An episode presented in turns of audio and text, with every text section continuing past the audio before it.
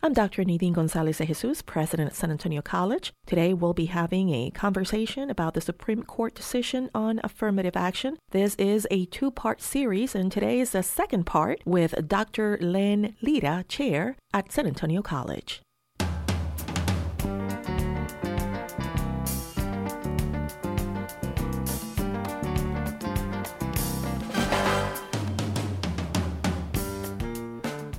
Welcome back to Front and Center, part two of a conversation we're having about the uh, recent affirmative action ruling by the Supreme Court.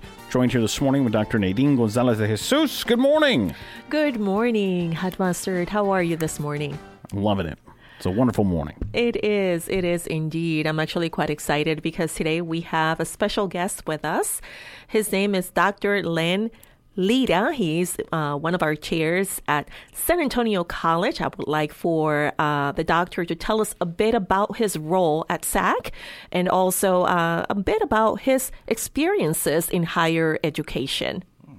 Thank you for inviting me, Dr. Naydeen. And Hot Mustard, it's a pleasure to meet you in person finally. Nice to meet you. So, as you mentioned earlier, I'm the chair for the Public Policy and Service Department. Uh, we have political science, criminal justice, court reporting, human services, and in the fall, we'll be uh, joined by the Public Administration Program. Uh, as far as my history, I've been uh, in higher education for about 23 years. Uh, started out in public, professional military education institution, uh, teaching political science at West Point. I taught public administration Administration and Political Science at San Jose State University. Um, and then a series of events occurred after the pandemic, and we found ourselves back in Texas, and I landed happily here at San Antonio College. Wow, what a story! I mean, just the journey of your of your life. Where did you work prior to coming to San Antonio College? Where were you? I was at San Jose State University. San Jose State. Yes, I was an assistant professor in the Department of Political Science, and uh-huh. I taught in the Masters of Public Administration program there. And you did that for how long? I did that for five years. I did it right after I retired from the military in 2017. From the military. What branch of the military? I served in the Army for 28 years. Uh, joined when I was 17, and I had a great, you know, most people have a bad history with their recruiters, but my recruiter actually was uh, phenomenal. He told me, he's like, You're going to go in the Army. I'm going to write your first letter of recommendation. You're going to get a scholarship, and you're going to become an officer. And he, he held his word. And uh, so I went and enlisted in when I was 17, and then went to college. And my first uh, letter of recommendation for ROTC scholarship was from him. So. That's amazing, amazing. So you found a person who believed in you. Right. He saw you. Yeah, a long time ago. That, and I didn't even know him. so talk about paying it forward. Absolutely, and that is exactly what you're doing now at SAC. Exactly. You are seeing our students, and you meet them where they are, and you're helping them achieve their their goals. Exactly. Their educational goals. Well, thank you. Thank you for that, Len. Wanted to ask you a bit about affirmative action. What are your thoughts, first and foremost, about the decision of the Supreme Court? Just off the cuff, and an opinion of it is I think we're going to have to wait to see what happens with regards to the impact it's going to have. Many people may not realize that affirmative action really only affects a very small percentage of people uh, who are, are trying to get into higher elite universities of the vast majority of uh, students who go to community college or state funded colleges, it really doesn't have that big of an effect uh, but it's more of the political perspective, the impact that it has on us as a society, and what we want to live up to as our values as Americans. And that is exactly why you're here to tell us a bit about the historical and also the political perspectives of affirmative action. Could you expand upon that? Yes. Uh, so, affirmative action is rooted, actually goes back in principle to the labor laws in the 1930s, and I think it was first codified by the Wagner Act. Uh, which allowed for certain demographic populations to unionize or to uh, come together and, and, address their grievances against labor movements. It was first used as a term uh, by President Kennedy in 1961 in his Executive Order 10952 and uh, it emanated from our culture of civil rights movements in the 1960s. And then there were several um, Supreme Court cases that adopted it and expanded it into the uh, higher education setting that we know it now.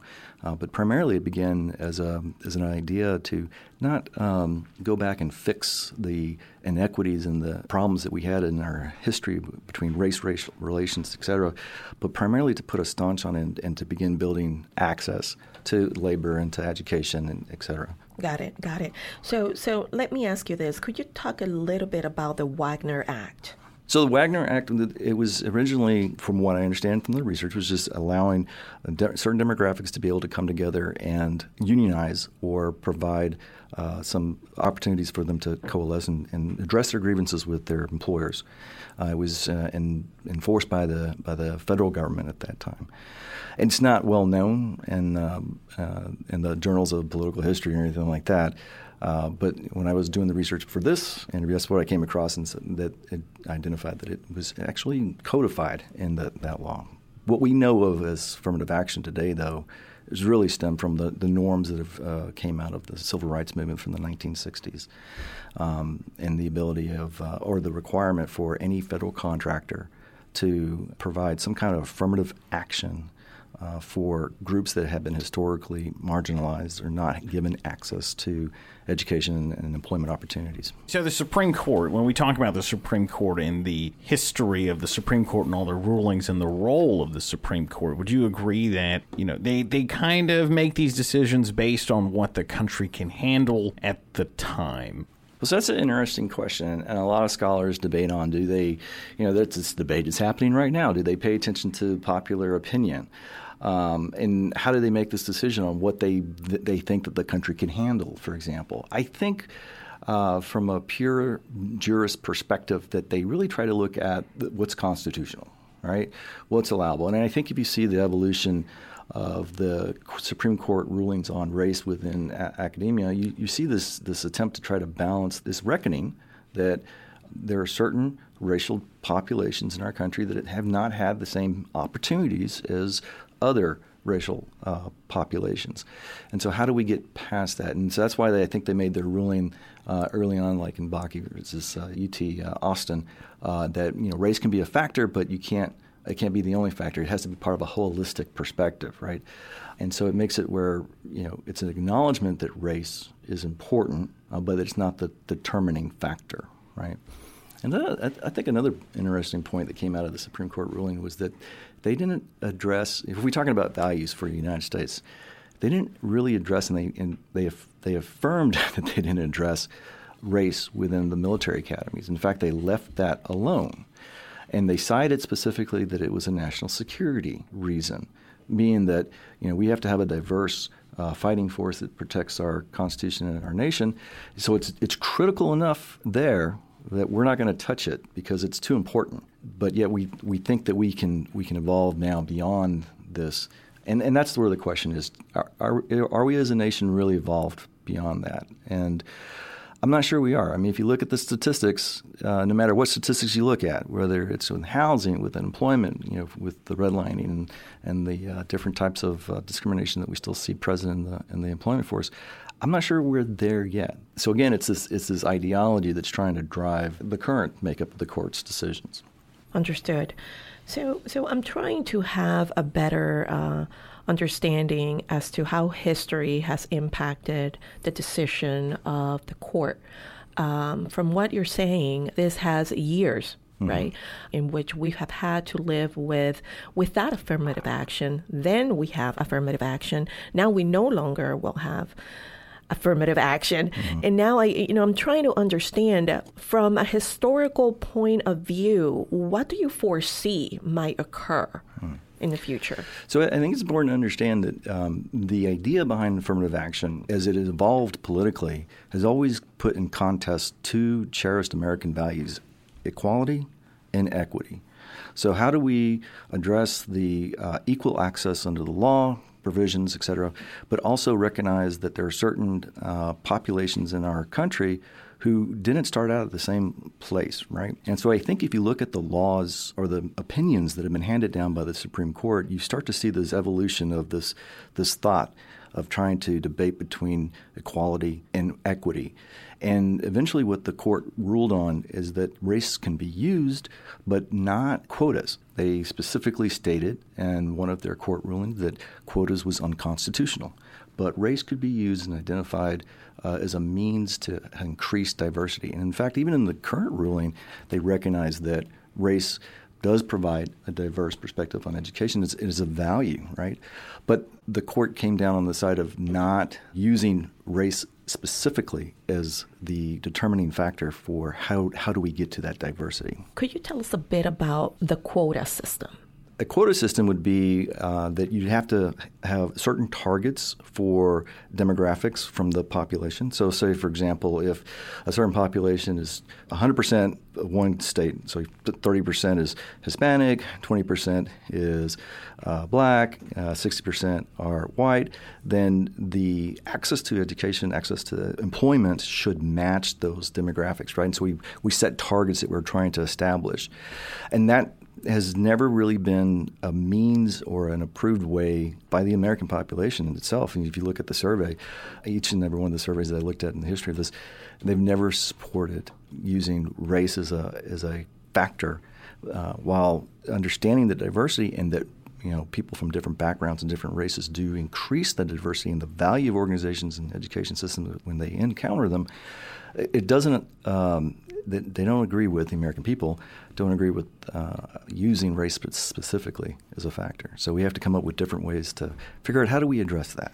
Interesting. And and what would be those other ways? I think you know San Antonio College has, has got some really good examples in its history, right? So if you look at the um, the recent award that we recently had, the um, uh, Excelencia Award, right? You know, we got that award because we were a Hispanic supporting institution, and uh, the policies that we put into place support that population, but they do not discriminate or target that population in and of itself. So that's correct. We provide a policy that's broad enough to lift all boats, right? And at the same time, it raises the ones that may have had a lesser start uh, from an equitable perspective. So, to lift all boats, mm-hmm. in what other ways have you seen that as a nation we've been able to lift other boats or all boats? So, you know, we have a history and uh, our policies, public policies in the, in the, United States of providing social services and stuff. I mean, if you look at the debates going on right now within the, even the, the, uh, the legislature, was, it's curious to see, you know, we've had two recent bills that passed uh, that affect higher education. One dealing with performance based funding for community colleges, and the other one that prevents offices of diversity, equity, inclusion, et cetera. And I know we're still trying to figure out what do those two bills entail for us as a community college. But to me, it just shows that goes back to supporting this idea that we want to be able to provide a means to allow everybody to have access to education, to employment, but we also want to make sure that we don't base that purely on one particular factor, right? My own opinion about those two uh, laws is that the performance based funding bill, for example, has some wording in there that talks about making sure that equitable uh, funding is occurring.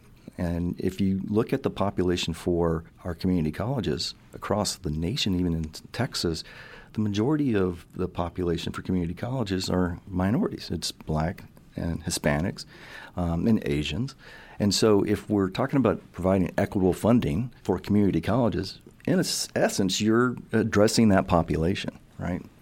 And so that's one way of thinking of uh, how we can we can address this and still meet the balance between equity and equality. In your classroom, uh, what are some of the things that you've seen uh, that has helped our students thrive, even though they might come from a background and or from an economic disadvantageous perspective that might not have allowed them to have had um, the level of exposure that they might need to education? One of the main things that I've seen in my both my research and in the, the classroom teaching is the one-on-one engagement that students have with their faculty. You know, it's it's that faculty-student engagement inside the classroom and outside the classroom that legitimizes one their reason for being there.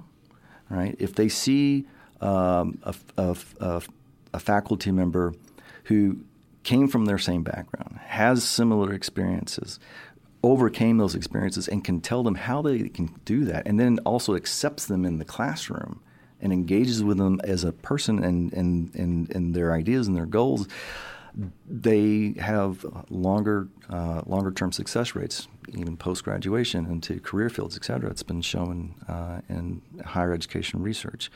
So just the simple fact of engagement uh, with your students in the classroom and getting to know them one on one has been a very has been very helpful. And that's that's not hard. That's not an easy thing to do. That's a very labor intensive thing to do, uh, especially when you're teaching five classes with 30 students each. And I'm always amazed at those professors who could remember, you know, every student in their class. I wish I could be that good. Also, it's when I speak to, to some of our, of our team members, um, it's interesting how they state that our students come with so much mm-hmm. that they have to deal with, right? They wrestle with uh, housing and food insecure- insecurities. They also uh, wrestle with transportation. And to me, when I think about um, everything that our students uh, have to go through and face, as a challenge. Um, once they come to our classrooms, it does not matter who they are mm-hmm. or where they come from. If you're a student at San Antonio College or any of the college, colleges in the Alamo Colleges District, it's important to understand that every student, they matter. Mm-hmm. They matter. And we care. We care about our, our, our students. We really want to make sure that our students have an opportunity to succeed. We want to ensure that our students have an opportunity to walk the journey to complete their education. I couldn't agree more. In fact, I would I would expand upon that and say, you know, even if you look at our population of uh, students who attend community colleges, it's still not the majority of people in the United States or in the state of Texas or in Bexar County, et cetera. It's still a small minority of people, uh, regardless of what demographic they come from, who are attending college. And so, by the very fact that they made the decision to better their lives and to go to uh, college and and seek um, a better opportunities, they are they are de facto becoming our future leaders in our communities. And I, I know that there's this tendency to, to look at the elite universities as the, the farmland, I guess, or the, the place where we, we get our, our, our national leaders, et cetera. Right. I would I would argue that we have more opportunity to create leaders for our community here in the community college because Absolutely. we we we attract and touch more of the population, and we can inspire them to do that just by the fact that they decided to, to take a college course. You know, we can acknowledge that, legitimize it, and help them uh, expand upon that. Um, one last thought. Hmm. What lies ahead? So, um, I think uh, we're going to see a little bit of turmoil and some conflict. You know, we've got a political season that's coming up. Uh, you're going to see political parties start to uh, divide on this camp.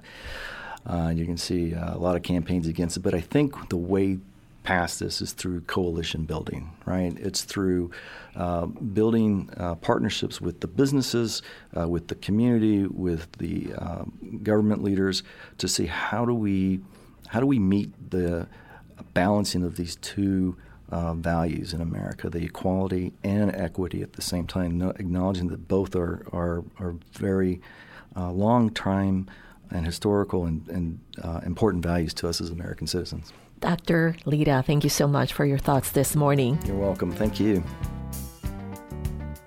This is Front and Center, recorded at the KSYM studios on the San Antonio College campus. Front and Center is available on Spotify Podcasts, Apple Podcasts, and airs Monday mornings at 8:30 on KSYM 90.1 FM in San Antonio. More information on Front and Center is online at ksym.org.